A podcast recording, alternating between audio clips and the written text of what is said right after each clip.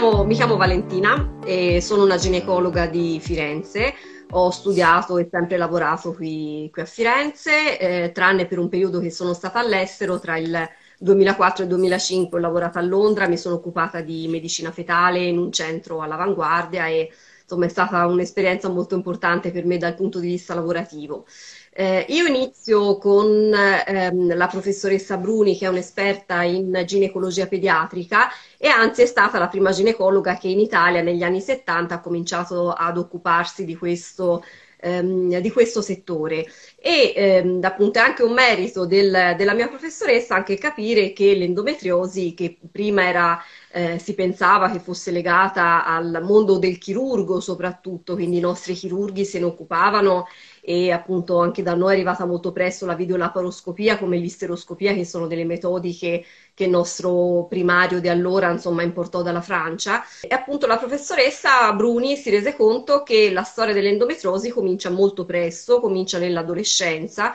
eh, quando ehm, iniziano i eh, primi sintomi, mentre appunto vent'anni fa, quando se ne parlava, eh, si pensava che l'endometriosi dell'adolescente fosse una cosa eh, strana, un po' esotica, eh, e invece insomma è proprio lì che comincia la, la storia eh, appunto purtroppo di molte di noi, ecco, non, non sempre, eh, perché per esempio io ho avuto una diagnosi nel 2009, avevo 33 anni, quindi mh, precedentemente ero stata, ero stata bene, eh, avuta per caso facendo un controllo con, con, una collega, poi lavorando in un ambito dove c'era tipo di ginecologi, eh, chirurghi extra, eh, extra, super, extra super bravi, quindi insomma sono stata abbastanza fortunata di essere già nel posto giusto, quindi con le persone che mi hanno dato le giuste indicazioni, le giuste terapie, eh, per cui ecco posso dire che la mia convivenza con l'endometriosi eh, diciamo che procede mh, con una tolleranza reciproca mh, abbastanza, insomma, per ora con un equilibrio. Ecco. Questo eh, posso dire, insomma, mh, è capitato così, insomma, ma anche perché sono stata curata subito bene e questo veramente fa, fa la, la differenza. differenza. Una diagnosi in tempi giusti, curarsi nel modo eh, nel modo giusto e eh, appunto dipende poi anche dall'aggressività della patologia certo. perché ci certo. sono tante persone che si curano nel modo giusto ma che, in cui la malattia va avanti lo stesso, quindi insomma è veramente una situazione molto,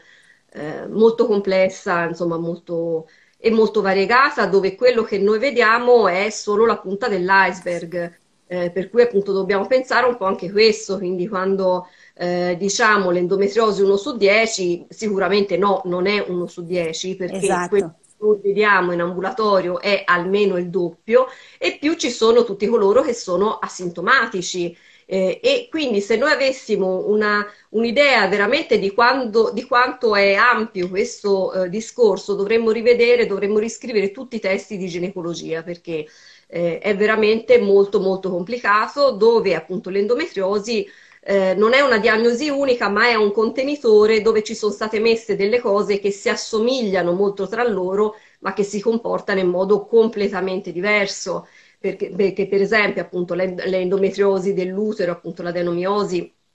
è stata messa in un contenitore a sé, non fa parte delle classificazioni, ecco. eppure fisiologicamente è sempre appunto endometriosi. Eh, la cisti ovarica, le, le aderenze, ehm, forse si assomigliano un po' per certi versi, ma sono anche molto, molto diversi tra di loro, quindi l'endometriosi peritoneale, eh, che ha degli aspetti anche morfologici eh, diversissimi, che possono essere appunto delle piccole cisti di sangue, ma anche zone cicatriziali, oppure anche tipo dei buchi nel peritoneo, cioè il chirurgo vede con la lente di ingrandimento che in quel, in quel punto c'è come un occhiello, quindi una cosa che non ha un corrispettivo in nessun'altra, in un, nessun'altra patologia. E poi c'è l'endometriosi profonda, che è quella più aggressiva, eh, che ehm, ha un comportamento talmente, ehm, appunto, talmente aggressivo, ma anche qui con molta variabilità individuale, eh, che sembra anche, mh, diciamo, eh, difficile, cioè, è difficile capire come mai non è stata più messa vicino al mondo dei tumori rispetto al mondo delle malattie infiammatorie,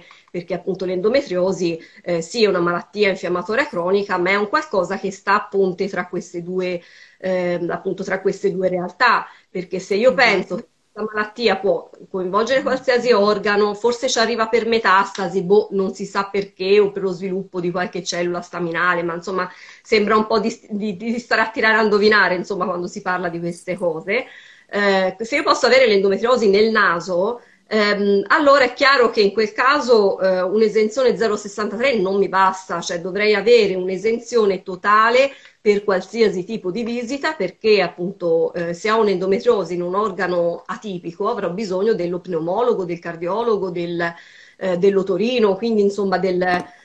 c'è, c'è talmente una, una grandissima verità nell'espressione di questa patologia eh, per cui ecco, mh, meriterebbe veramente un'esenzione totale, come appunto stanno cercando di fare le, eh, le attiviste in, in, Francia, che stanno cercando appunto di farlo approvare tra le, mh,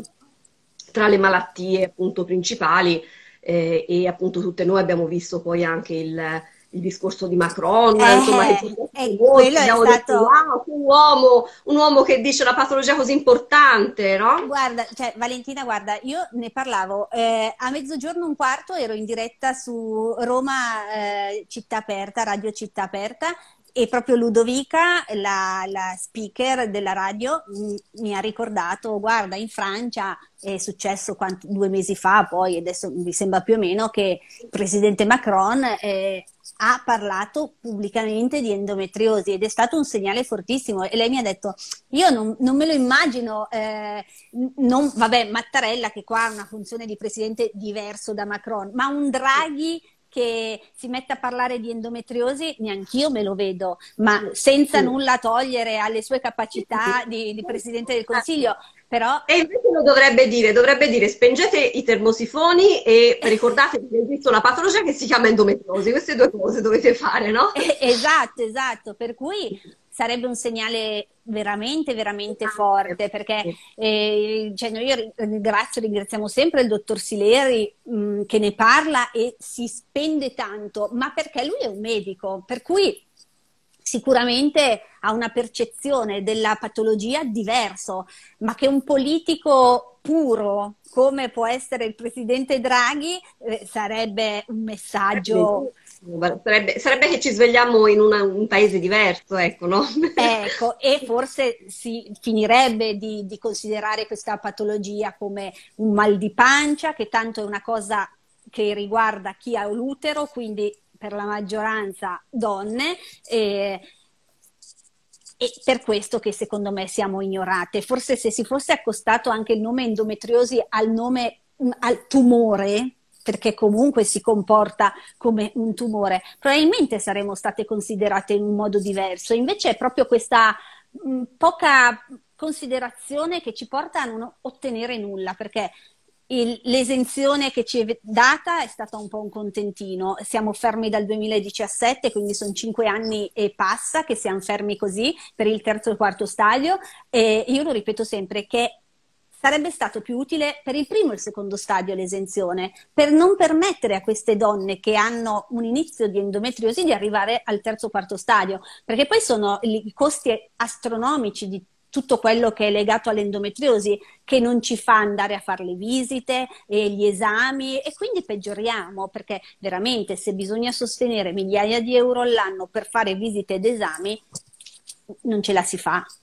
Questo è sicuramente un discorso molto molto importante che questo che dici tu e il fatto diciamo culturale. Fatto culturale che va anche al di là della eh, cultura intesa come preparazione medica del singolo professionista perché appunto come dicevi te l'endometriosi è nei LEA dal 2017 per cui un po' di diciamo, convegni ce ne sono se uno ci avesse voglia di studiare, uno insomma trova il modo di, di studiare questo tipo di, eh, questo tipo di patologia, insomma ci sono tante cose, tante cose interessanti, quest'anno c'è stato anche un master di Tor Vergata dell'ex Acustos che è una delle principali ecografiste italiane, quindi insomma mh, basta, basta volerlo, ma non è solo quello, cioè il problema proprio è, è il fatto che il dolore della donna culturalmente viene eh, sottostimato perché viene considerato appunto normale, un po' come se fosse un dolore biblico a rate, no? Cioè non solo partorirai con dolore, ma eh, tutti i mesi starai male, se stai male, insomma, un po' esatto. meriti perché insomma ehm, eh, è un po', cioè come se un po' mh, eh, noi donne, insomma, mm, sfidassimo le, l'essere maschile su più livelli, lavorativo, familiare, eccetera, per ottenere una parità che che sembra un po' Achille la tartaruga, sembra quasi che per quanti sforzi facciamo non ci arriveremo mai. Poi guarda, con me se apri, eh, sfondi una porta a parlare di queste cose perché, vabbè, io sono proprio, e, e, sono fiera di dirlo, sono una femminista convinta, eh, per cui, guarda, con me proprio eh, questi discorsi, cioè se io penso che noi votiamo dal 1946 e certi diritti fondamentali come eh, l'aborto, il fatto di essere considerate eh, donne e non solo eh, mogli in un matrimonio al servizio del marito, è dagli anni 70 che abbiamo questi diritti, eh, veramente penso che l'endometriosi eh, sia sottovalutata proprio per questo, perché colpisce noi donne. Sì, no, chiaramente colpisce le donne, è una patologia che crea dolore e, e poi appunto facendo sempre riferimento al discorso femminista, eh, se una è donna e pure straniera è ancora peggio, cioè ah, eccezionale, perché la straniera sembra che comunque sia eh, più, come si dice, teatrale nell'esprimere le, eh, le sue, suoi, il suo dolore, che quindi questo dolore sia credibile, quindi diventa ancora meno credibile, quindi meno eh, accessibile una diagnosi di endometriosi per, eh, per chi è eh, donna e chi è straniera, insomma, anche quindi anche Esatto, anche se, e volevo dire, fare un'altra puntualizzazione, tante volte ehm, mi è capitato di sentire, sì, però è una patologia che eh, colpisce di più voi donne eh, in Europa rispetto all'Africa, ma non è che magari siete voi che siete abituate troppo bene, quindi il minimo dolore vi, mm, vi porta a pensare di avere chissà che cosa. No, io ho sempre sottolineato, fortunatamente noi in Europa riusciamo ad avere diagnosticata l'endometriosi. In un continente come l'Africa, che veramente eh, terzo mondo, probabilmente ci sono milioni e milioni di donne che hanno l'endometriosi, che soffrono e che non sanno e non sapranno mai di averla, che magari ci muoiono anche. Esatto, no, su questo mi farebbe piacere una volta avere ehm, come ospite un mio amico di, di, specializzazione che si chiama dottor Giacomo Serboli, che lui è diventato giovanissimo primario in Francia perché in, Italia, figurati se a 40 anni ti mettono un ferro in mano, insomma, e lui ha lavorato tra la Francia e il Bangladesh, ha operato in Bangladesh con un progetto umanitario per le donne che non si, non si potevano permettere un intervento chirurgico. Il dolore della donna non è considerato e poi, mm, come, mm, come dici te, ehm, è una cosa che va molto al di là di questo, perché eh, se io medico faccio una diagnosi di endometriosi in una persona che ha tutti i criteri per pensare che quella possa avere l'endometriosi, eh, poi passa dal dottor Tizio che magari mh, mm, gli dice no, non ce l'hai.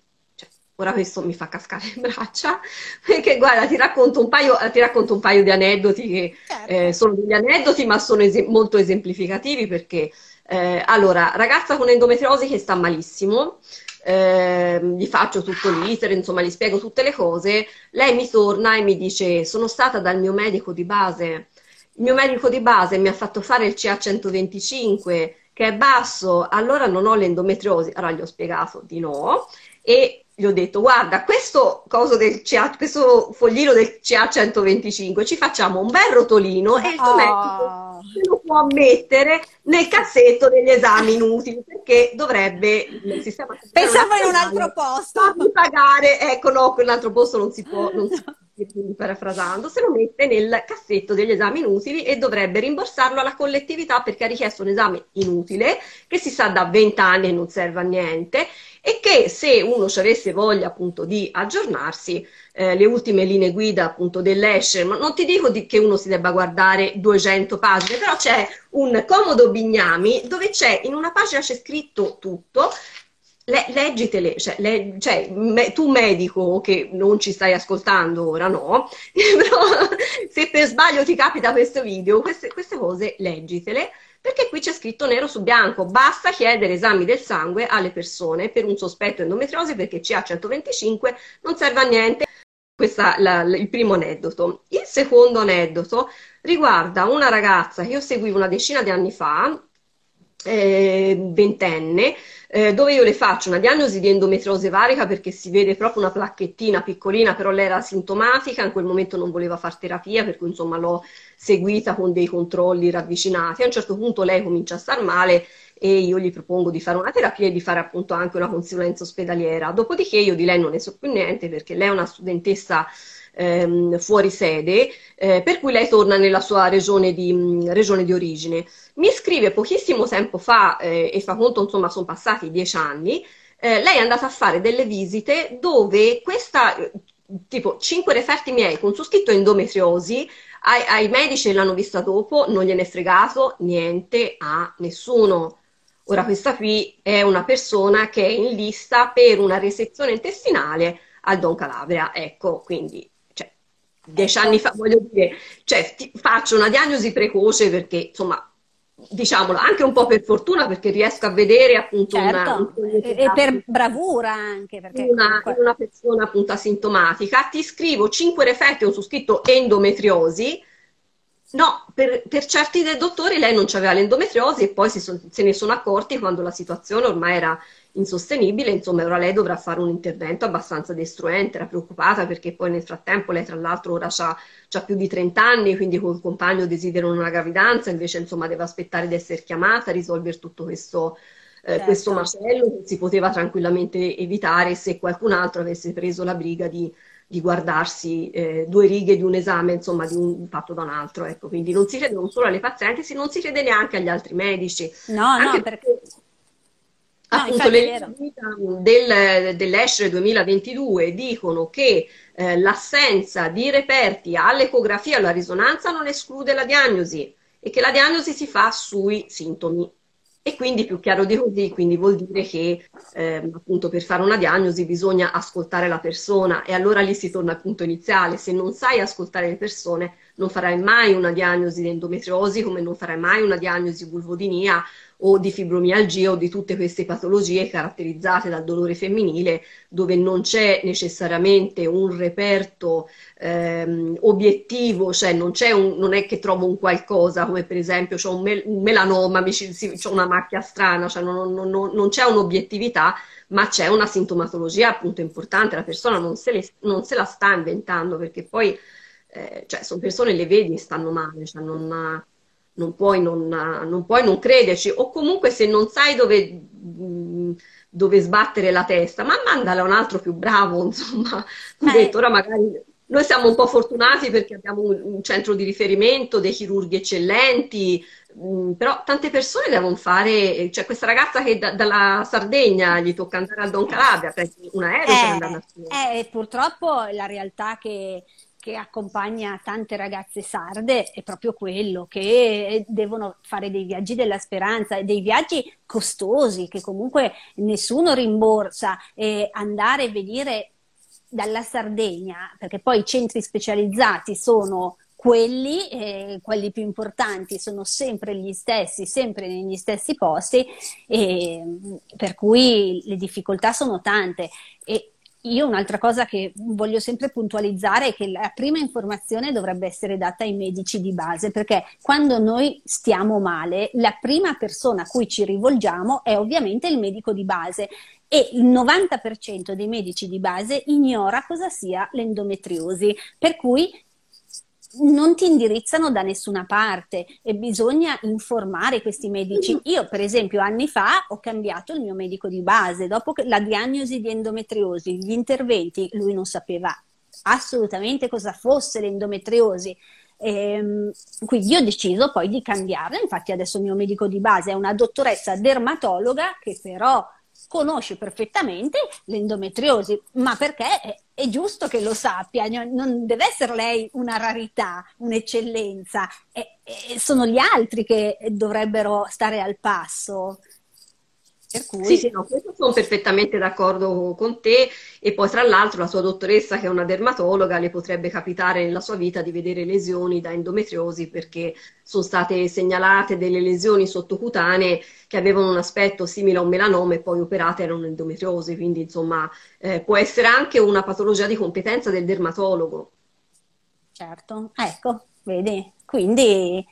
studiate medici di base, informatevi, che, che la vostra diagnosi precoce, poi ci indirizzate eh, dove dovete indirizzarci, ma il fatto che individuate subito l'endometriosi può essere la salvezza, la salvezza dei nostri organi, perché è appunto il ritardo diagnostico che poi eh, ci, ci, fa subire questi interventi mutilanti che davvero sono, cioè uno che non, che non li subisce non può capire, perché poi tutti pensano, ma sì, tanto ti operano in laparoscopia, va bene, ma quello che succede dentro è veramente inimmaginabile, che poi ci siano tre buchini e magari ti fanno una mini laparatomia per estrarre quello che, eh, che, che tolgono, eh, comunque dentro è sì, devastante. No, allora, ecco. che sono molto complicati e sono complicati come gli interventi oncologici, infatti richiedono una conoscenza anatomica eccellente perché viene distorta l'anatomia. Eh, un paio di giorni fa mi è arrivato il resoconto di un, di un intervento di una persona che seguo, che appunto ehm, ho mandato al Don Calabria, sette ore di intervento con confezionamento di istomia, eh, ma una cosa che, che solo a leggerla insomma mi, mi, veniva, mi veniva male perché insomma veramente eh, interventi destruenti, tanto più che appunto come si diceva mm, prima eh, dovrebbero essere considerate le patologie simili appunto ai tumori perché per esempio un, inter- un intervento per un tumore ovarico eh, che appunto anche questo può distorcere l'anatomia perché ha una diffusione peritoneale precoce dura 5 ore mediamente, quello di un'endometriosi può essere 7. esatto. E, ehm, non dare le stesse tutele a- alle persone, soprattutto chi ha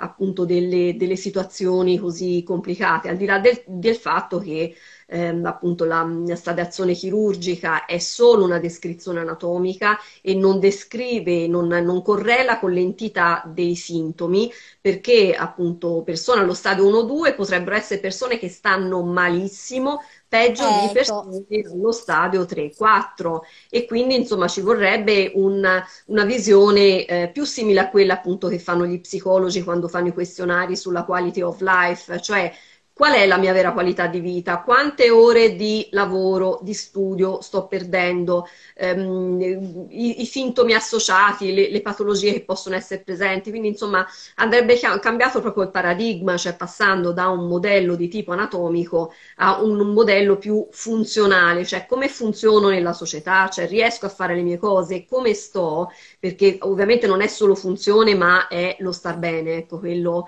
ehm, appunto quello è chiaro. Io ho un paio di persone che sono state classificate stadio 1-2, eh, di cui una con un intervento eh, appunto nel, sempre nel centro di, eh, di, eccellenza appunto al Don Calabria. Non sto facendo pubblicità a loro, però, no, insomma, no, però sono... Eh, che è il centro migliore in Italia. Assolutamente. Eh, queste due persone, una operata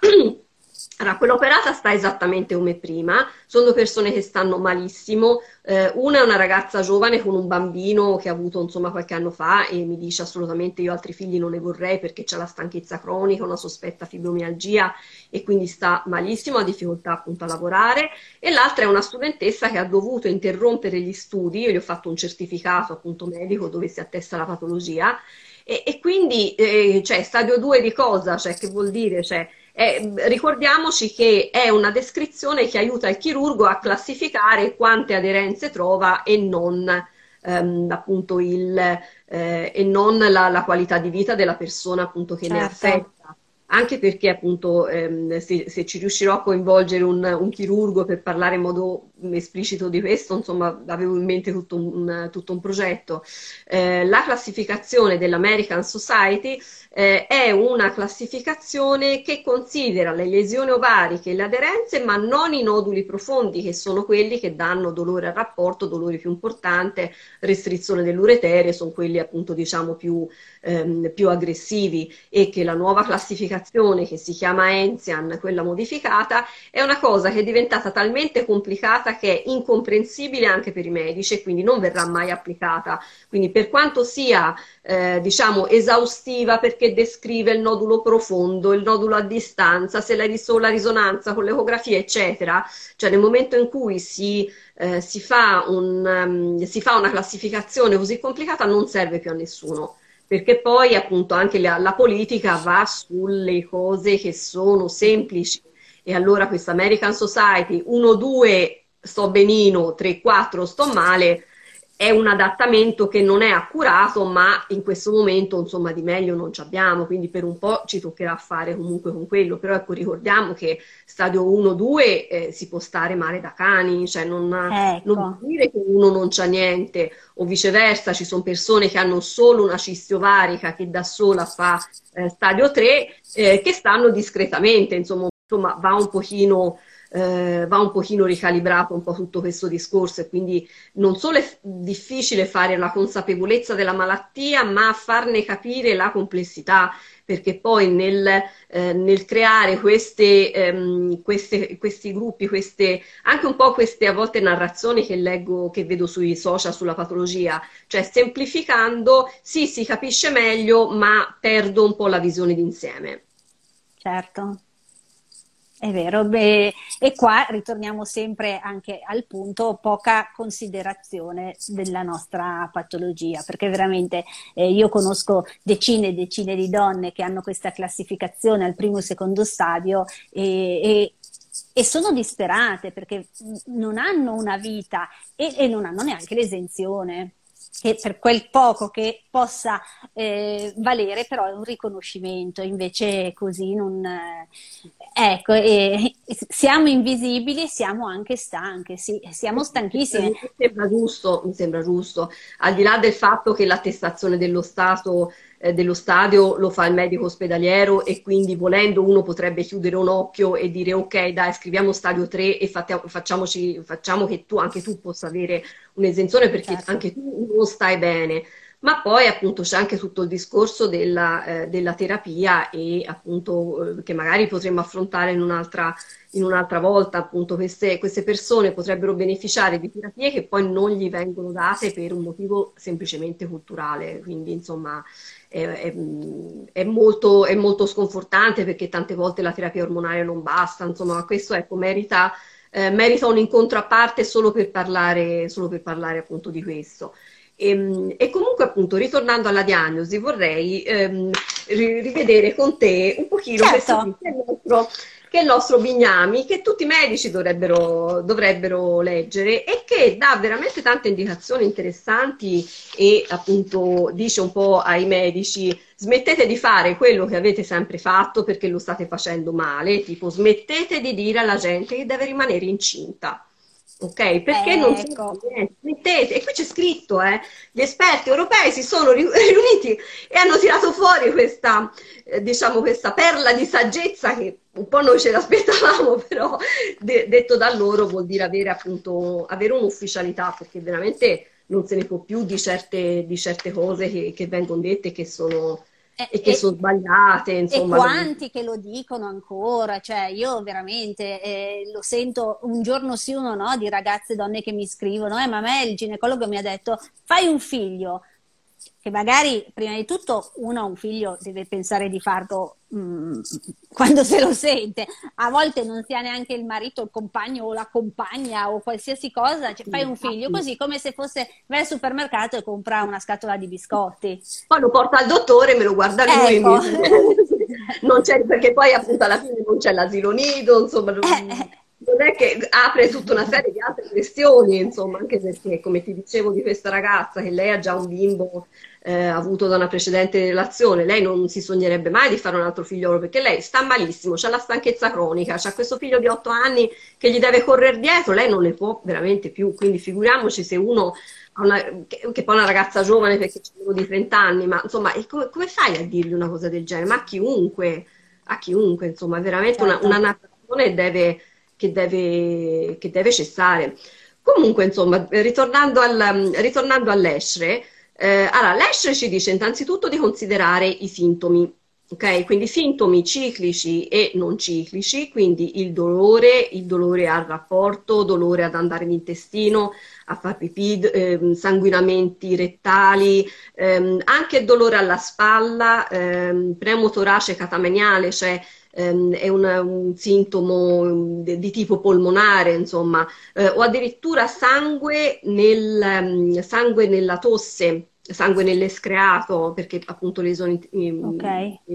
polmone possono dare questo. Quindi queste, eh, fatica, eh, dolore, fatica e infertilità.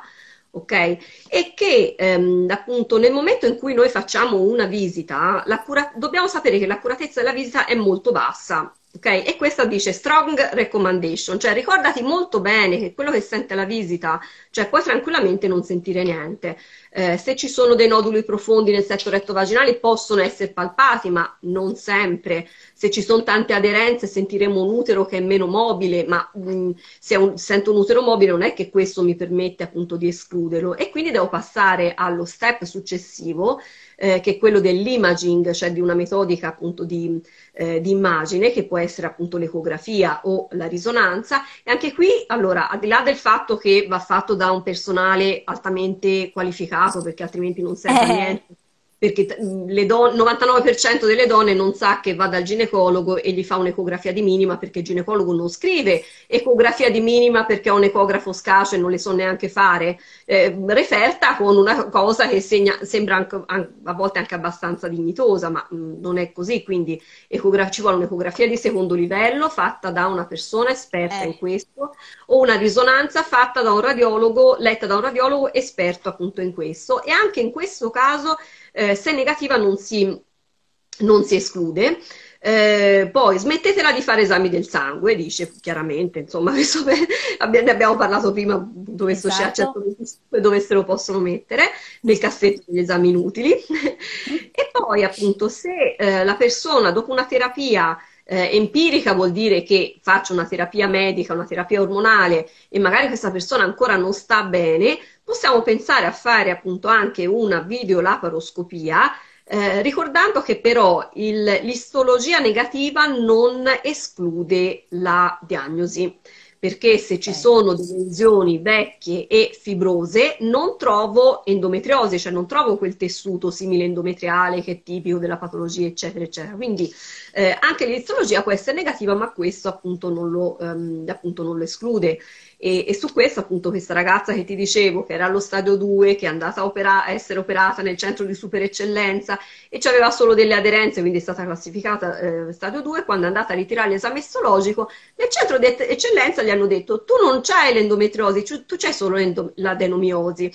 Al che io ho scritto al chirurgo e gli ho detto, cioè, com'è possibile che in un centro d'eccellenza venga data una risposta estologica così? Il chirurgo carinamente ha telefonato alla, rag- alla signora, insomma, gli ha spiegato tutto per benino e spero abbia spiegato tutto per benino anche alla giovane collega che ha consegnato l'esame estologico e, e gli ha detto così che non, non, va bene, cioè non è possibile. Quindi anche nel centro migliore è, è successa questa eh, certo. questa cosa. Siccome io sono una che non sta zitta, insomma, io ho scritto e ho detto guarda, anche perché diventava un problema importante di gestione della paziente, perché nel momento in cui la invio a fare un intervento chirurgico e lei ha la sensazione che dopo l'intervento sta tale e quale a prima, allora ha fatto una cosa inutile. Cioè no, perché un po' comunque un po' di aderenze c'erano e quindi la situazione a livello locale un po' è migliorata, ma questa è una persona che non sta assolutamente, eh, assolutamente bene. Eh, e quindi appunto tornando al discorso della terapia, non c'è un'evidenza che una terapia sia superiore rispetto all'altra, poi appunto ne parleremo magari un'altra volta che si parla di,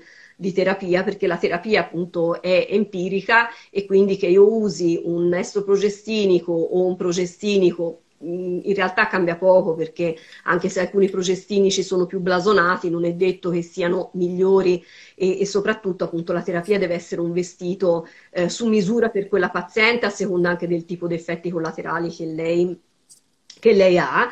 eh, e che ehm, appunto alla fine loro concludono sulla parte diciamo della diagnosi, non sappiamo esattamente poi queste persone ogni quanto devono essere viste, ehm, appunto dopo un intervento o comunque appunto nel momento in cui iniziano la terapia, non c'è una frequenza eh, di controlli raccomandata, va un po' visto persona per persona perché non, non sappiamo esattamente ehm, esattamente il perché. E che non è dimostrato che fare appunto una eh, diagnosi precoce eh, effettivamente alteri il decorso della malattia, ma che in ogni caso bisogna cercare di dare un sollievo eh, ai, ai, sintomi e che quindi appunto lo scopo della terapia deve essere uno scopo eh, più che altro appunto di tipo eh, sintomatologico, di togliere il dolore, insomma la terapia deve fare soprattutto, eh, soprattutto quello.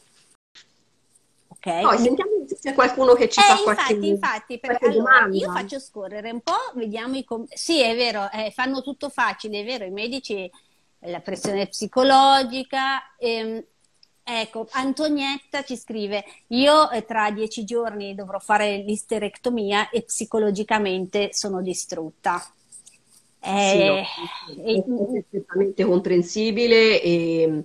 eh, diciamo che in tutti i casi diciamo che dove c'è una complessità che abbraccia diverse sfere della salute vale la pena insomma mh, farsi seguire anche da un punto di vista psicologico perché è esatto. tanta roba che piove addosso tutta insieme, quindi insomma non bisogna vergognarsi a chiedere,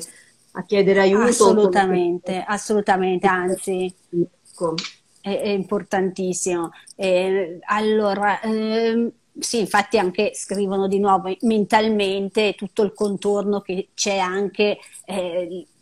giustamente. Eh, avevo letto un'altra cosa. Ah, eh, qua ci chiedono eh, come si fa capire, perché abbiamo parlato prima della fibromialgia, come si fa a capire se è realmente fibromialgia? Eh, È molto complicato, è una diagnosi eh, esclusione la fa il reumatologo e quindi insomma io ho una mia collega reumatologa molto brava che ha lavorato anche in America e, e quindi insomma quando non c'è niente di obiettività uno dice che quello e eh, effettivamente sono persone che tendono ad avere delle contratture Io diffuse. infatti ce l'ho, la fibromialgia è, è allucinante, comunque veramente ti dico che attualmente vulvodynia, insomma, possono, sono delle patologie che possono coesistere e quando si sommano più cause di dolore è ancora più complicato trattare il tutto perché E, e infatti ehm, è vero che tante volte eh, chi ha l'endometriosi ha la fibromialgia.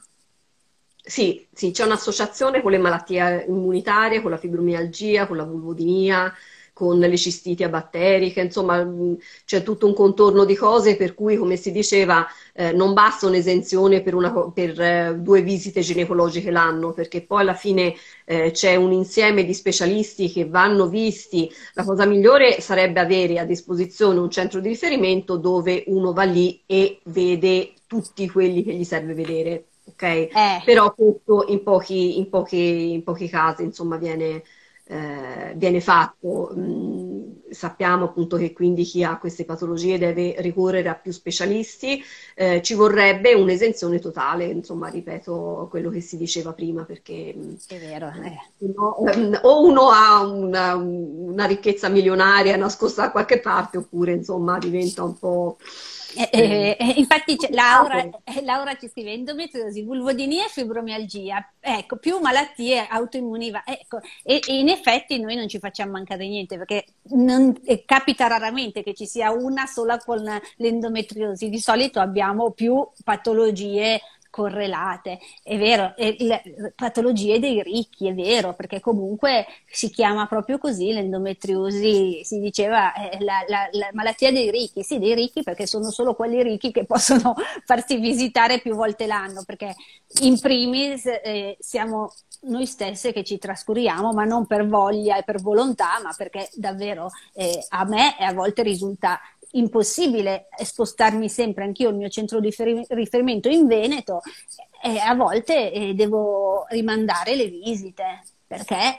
eh, sì che gli interventi passano dal Servizio Sanitario Nazionale, però le visite di solito le facciamo privatamente perché vogliamo essere seguite sempre dallo stesso ginecologo, perché comunque anche noi abbiamo bisogno di un punto di riferimento, perché sono tutti bravissimi in questi centri, però se vado col servizio sanitario una volta mi capita uno, la volta dopo mi capita l'altro, giustamente. solo a capo, diventa poi appunto Ecco, veramente una per cui cosa diciamo va bene, paghiamo questi soldi privatamente, però tutte le volte spostarti il viaggio e stai fuori tutto il giorno, la visita, a volte io rimando, sono sincera, con tutti i rischi che,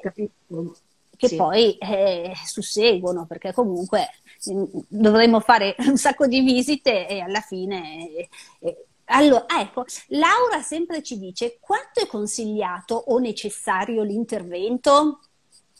L'intervento viene deciso caso per caso e mentre appunto come si diceva all'inizio, vent'anni fa veniva considerata una patologia di pertinenza chirurgica, ora il chirurgo tende a operare il meno possibile perché la chirurgia non è eh, risolutiva e diventa il primo di una serie di interventi. Quindi la chirurgia non è detto che migliori il dolore, non è detto che migliori la fertilità, anzi un intervento sulle ovaie riduce la riserva ovarica e quindi va, va visto molto bene, quindi solitamente l'intervento chirurgico è riservato a chi eh, sta male nonostante la terapia, ehm, la terapia ormonale o ha delle localizzazioni in punti dove non se li può tenere, per esempio appunto delle eh. lesioni ostruenti sul tubo eh, digerente, quindi sul retto sigma o ehm, appunto a livello eh, renale o in sedi atipiche, quindi polmone, mm, polmone naso, insomma, cute, tutto, tutto, quello che sono sedi strane, insomma, tutto, sono tutti posti dove appunto assolutamente non si può stare, quindi è un motivo in più per operare. E dopo l'intervento, eh, chi cerca una gravidanza può cercarla subito, non deve fare terapia dopo solitamente.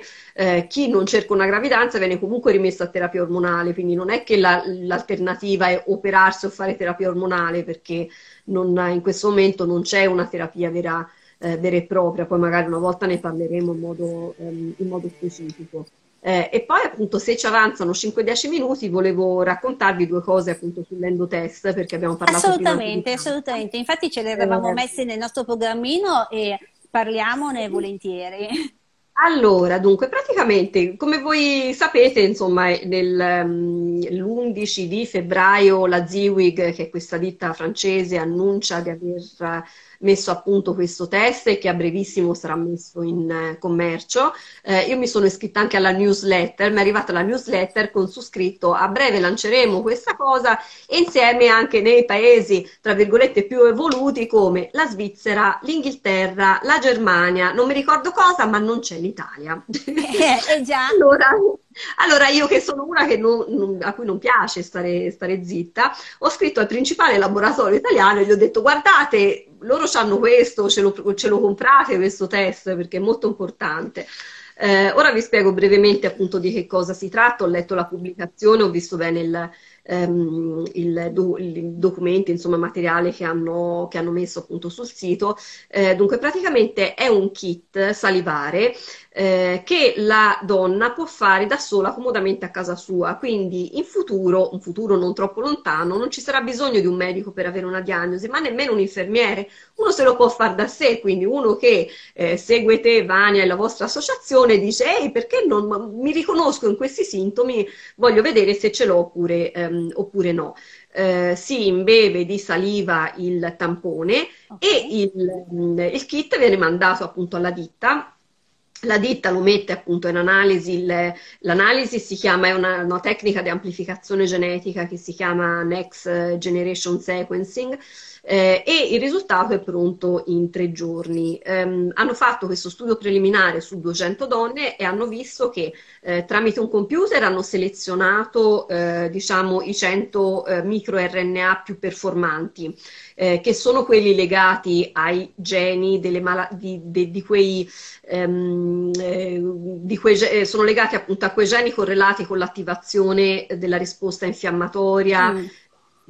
che sono simili anche a volte in, in certe patologie tumorali, quindi eh, non è proprio una cosa nuova perché è una cosa che si sta studiando appunto anche su altri, eh, su altri ambiti. Quindi il computer seleziona appunto un gruppo di microRNA eh, più performanti e quello diciamo diventa il test loro standard che poi chiaramente appli- va applicato su una scala più ampia per vedere insomma la reale eh, performance, ma la cosa interessante è che praticamente utilizza un apparecchio di Illumina, che è una ditta americana che è lo stesso del NIPT, che è il test prenatale non invasivo, quello del DNA fetale, eh, che è arrivato in Italia, mh, mm, mi sembra un 12-13 anni fa, insomma, se mi ricordo bene, e che ora è ampiamente disponibile, cioè se vuoi fare un NIPT lo trovi in varie salse, con vari nomi commerciali, eccetera, tra cui appunto questo grosso laboratorio di Roma a cui ho scritto, ho detto, visto che già avete l'apparecchio, compriamo questo test è una cosa appunto importante. Quindi una tecnologia che già c'è, che è altamente affidabile perché appunto per la sindrome di Down è accurata al 99,9% nel, nella ricerca del DNA fetale che è quel DNA che si sfalda dalla placenta e entra nel circolo appunto della madre. Quindi una tecnologia che già conosciamo da più di dieci anni, la usiamo, abbiamo già l'apparecchio e ha, una performance altissima e allora perché non pensare che questo possa essere riprodotto anche in questa, eh, anche in questa appunto patologia, sperando anche che appunto questo tipo di test possa diventare uno, um, uno, screening. Idealmente dovrebbero farlo tutte le diciottenni, perché è proprio il momento in cui, appunto, uscendo dall'adolescenza, appunto, esatto cominciano, que, do, questi dolori mestruali cominciano a diventare appunto eh, veramente invalidanti, anche prima, ecco. Eh, però ecco, ide- idealmente le 16-18 anni dovrebbero farlo tutte, però eh, siccome non viviamo appunto in un mondo ideale, eh, perlomeno chi ha dei sintomi che non sono spiegati magari da, una, eh, da un'ecografia o da una risonanza, quindi insomma è più facile che sia ehm, diciamo risolutivo in un caso lieve rispetto a un caso grave, perché il caso grave mh, sappiamo che c'è quello, insomma non può, non può, averci un'altra cosa, però in ogni caso appunto le donne spesso vogliono anche saperlo perché ehm, appunto dovendo fare anche terapie ormonali per tanti anni eh, è importante anche motivarsi che lo, lo, le fanno per un, per un motivo, non per, certo. per, non per un'idea o per un'ipotesi, insomma, quindi questo eh, questo è fondamentale. Eh, per cui ecco, speriamo che lo rimborsi il sistema sanitario nazionale, perlomeno una parte, cioè costasse anche la metà, costasse anche 100-200 euro, eh, vuoi mettere rispetto a 10 anni di visite inutili, fotografie, ehm, eh, perdita di salute che non apprezzo, no? quindi poi alla fine insomma mh, potrebbe, potrebbe convenire comunque eh, poterlo, mh, appunto, poterlo fare e vedere appunto effettivamente la sua eh, la sua performance perché eh, comunque non è una cosa così esotica come sembra, quindi insomma già, già, si conosce e sono degli studi che altri gruppi stanno facendo anche sulle patologie tumorali, quindi può darsi anche che in futuro basterà ehm, appunto un bastoncino in bocca per sapere se si ha per esempio un tumore al seno, quindi insomma anche in modo meno, più accurato e meno invasivo, insomma la scienza va, va avanti e dobbiamo aver, eh, aver fiducia, per quanto io capisca perfettamente che le esperienze di chi eh, viene da questa patologia sono delle esperienze col mondo medico veramente terribili, di, una, eh, di, un, um, di un, sentirsi rifiutate, non, acce- non accettate, non ascoltate, eh, prese, prese, per matte, ma mm, nel, nel modo peggiore, ecco, non esatto. è che uno ti prende per matto, allora tipo vai dallo psicologo, no, se matte e basta, vai, cioè, mm, non, non, la, la scarsa considerazione, quindi io capisco benissimo il ehm, la scarsa fiducia perché è più che comprensibile. Io ho ora una cosa, ho ora una signora quarantenne che appunto deve fare un intervento demolitivo eh, sempre appunto lì al famoso Don Calabria, eh, che lei ha avuto la prima colica a 12 anni. Eh, a 12 anni lei è stata ricoverata con una colica addominale molto importante e sulla cartella delle dimissioni c'era scritto richiesta d'attenzione, cioè ma stai zitto, scrivi dolore addominale di origine non determinata, ma per, cioè, una cosa che, che, che, è anche umiliante per la persona, eh, eh, eh, per la persona e che poi a posteriori, cioè ma guarda questo deficiente che cosa ha scritto, cioè non è possibile una cosa eh, del genere. Però e ci sono anche tante donne che dopo che si sentono dire una, due, tre volte queste cose, poi si rassegnano e rinunciano ad andare da un altro specialista certo. e quindi certo. si tengono il dolore, l'endometriosi peggiora fino a quando veramente poi non ne possono più, succede qualcosa per cui devono tornare dai medici. Però è veramente il fatto di sentirsi eh, eh, rifiutate da, dal mondo medico, che, cioè, io ti dico, a me una volta mi hanno fatto un attacco al cervello al pronto soccorso. Ecco, Bene. E hanno Beh, anche detto al mio compagno... Per modo di sprecare i soldi pubblici mi viene anche esatto, da dire. E hanno anche detto al mio compagno... Che, non hai capito, cioè, che questo medico non ha capito proprio niente. Cioè, esatto, niente. e dire al mio compagno, mentre io non ascoltavo, ma va tutto bene, non è che, che qualche... ecco, eh, per cui... No, questi, guarda, questi aneddoti purtroppo ne sentiamo tantissimi, eh. sono tutti veri e ci fanno vergogna della nostra categoria, quello sì, però vorrei anche eh, dire che insomma qualche speranza ci può essere. Ma assolutamente nel momento in cui uno ha una diagnosi, che è una diagnosi così accurata, appunto se questo test verrà eh, messo finalmente in commercio appunto anche da noi, uno può andare direttamente nel centro di riferimento, anche se lì non è sempre detto perché ho persone che sono andate in certi centri di riferimento e si sono sentiti dire le stesse cose, quindi insomma... Assolutamente, non c'è la, la verità assoluta, non esiste, ecco, cioè, diciamolo che eh, siamo fortunati che ci sono veramente dei medici fantastici, però ci sta anche che, che purtroppo anche nei centri migliori eh, capiti, è per forza. Eh, quindi, però dai, cioè, noi cerchiamo di fare sempre divulgazione, sensibilizzazione, di rompere il silenzio soprattutto perché alla fine... Bravissimo, seguo sempre le vostre iniziative, poi mi racconterai come, me, come far mettere un endopunk anche a Firenze.